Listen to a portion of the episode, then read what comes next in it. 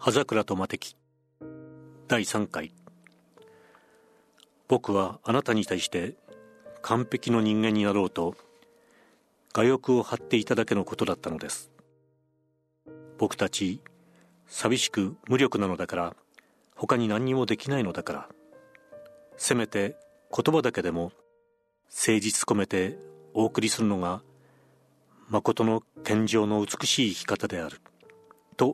僕は今では信じています。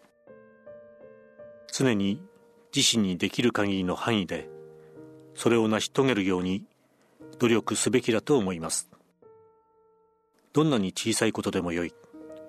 タンポポの花一輪の贈り物でも決して恥じずに差し出すのが最も勇気ある男らしい態度であると信じます。僕はもう逃げません。僕はあなたを愛しています。毎日毎日歌を作ってお送りします。それから毎日毎日あなたのお庭の塀の外で口笛吹いてお聞かせしましょう。明日の晩の6時には早速口笛軍艦マーチ吹いてあげます。僕の口笛はうまいですよ。今のところそれだけが僕の力でわけなくできる奉仕です。往来になってはいけません。いや往来になってください。元気でいてください。神様はきっとどこかで見ています。僕はそれを信じています。あなたも僕も共に神の長寿です。きっと美しい結婚できます。まちまちで今年咲きけり桃の花。白と聞きつつ花は紅なり。僕は勉強しています。すべてはうまくいっています。ではまた明日。MT 姉さん私知ってるのよ。妹は澄んだ声でそうつぶやき。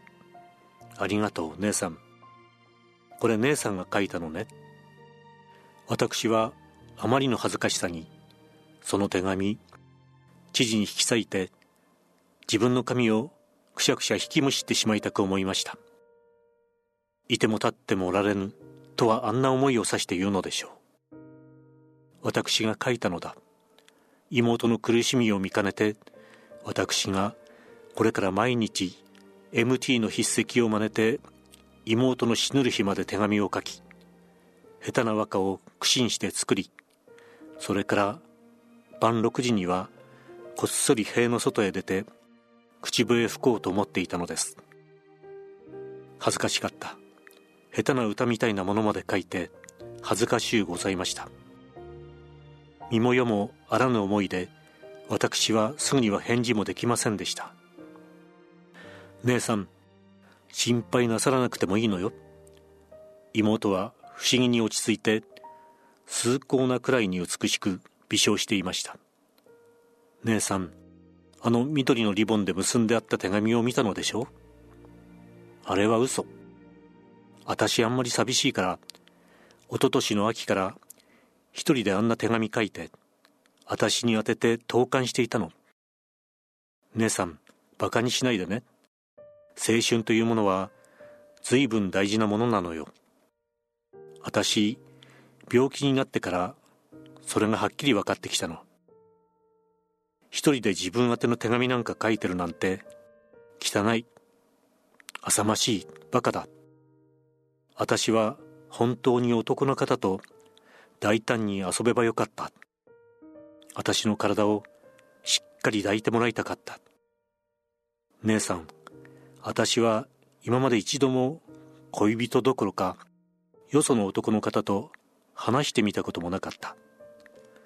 姉さんだってそうなのね。姉さん。私たち間違っていた。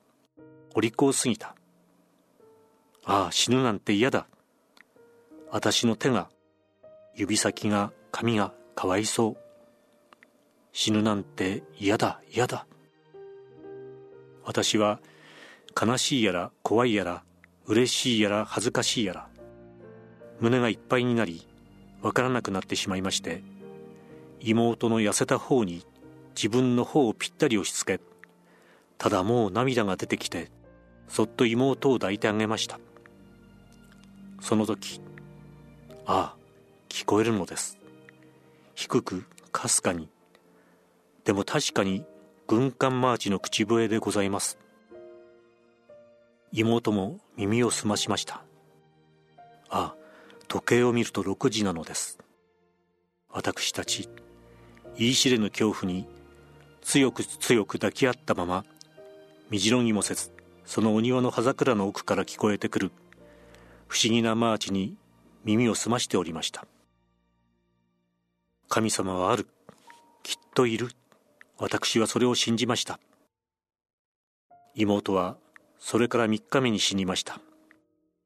医者は首をかしげておりました。あまりに静かに早く息を引き取ったからでございましょう。けれども私はその時驚かなかった。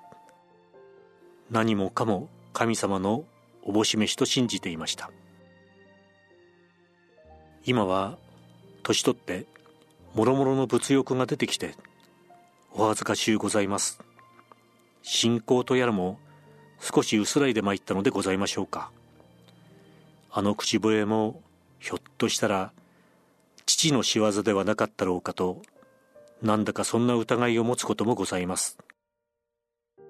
学校のお勤めからお帰りになって隣のお部屋で私たちの話を立ち聞きして不憫に思い原告の父としては一世一代の狂言したのではなかろうかと思うこともございますがまさかそんなこともないでしょうね。